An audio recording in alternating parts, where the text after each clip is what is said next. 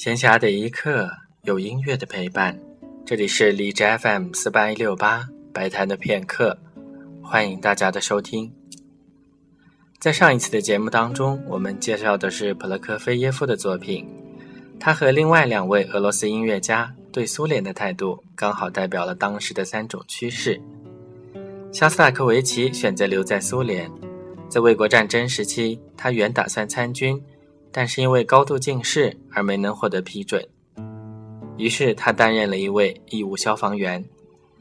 肖斯塔科维奇有一张身穿消防制服的照片，还登在了《时代周刊》的封面上。普罗科菲耶夫选择移民外国，但是后来他觉得离开祖国使他精神上无法得到充养。于是他又返回了苏联。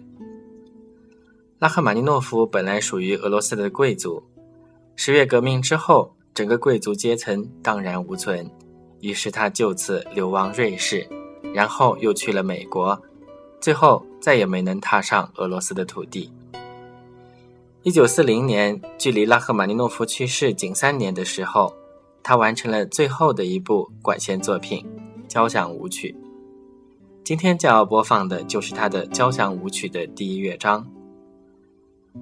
交响舞曲的中段有一段很长的萨克斯旋律，很有一种俄罗斯东正教的感觉，会让人联想起东正教那些色彩鲜艳的教堂。